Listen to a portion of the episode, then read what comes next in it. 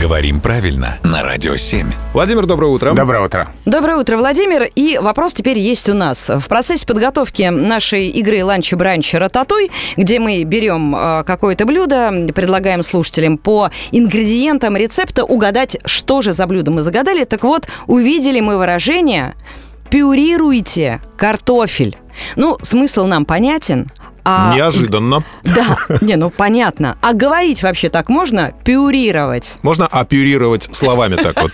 Мне очень нравится, когда так апюрируют словами. Я вообще очень люблю языковую игру. И здесь очевидна языковая игра. Мы понимаем, что это такое искусственно образованное слово. И это ведь ярче, веселее и интереснее, чем, а, как это сказать, занудно. Сделать пюре. а? Делать пюре, да. Да, из картофеля. Но это скучно. А пюрировать — это интересно. Я согласна, но то есть слова такого нет. Но если мы о нем говорим, значит, оно уже есть. Лингвисты называют такие слова оказиональными, то есть образованными по случаю и решающими какие-то специальные задачи. Потому что сразу пришло на ум э, изюмировать виноград.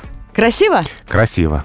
Спасибо русскому языку, который нам дает такие возможности для языкового творчества. И вам спасибо, Владимир, что вы нас знакомите с нужными и важными правилами. И большое спасибо слушателям, которые задают вопросы Владимиру. Напомню, что сделать это можно с помощью нашего сайта radio7.ru.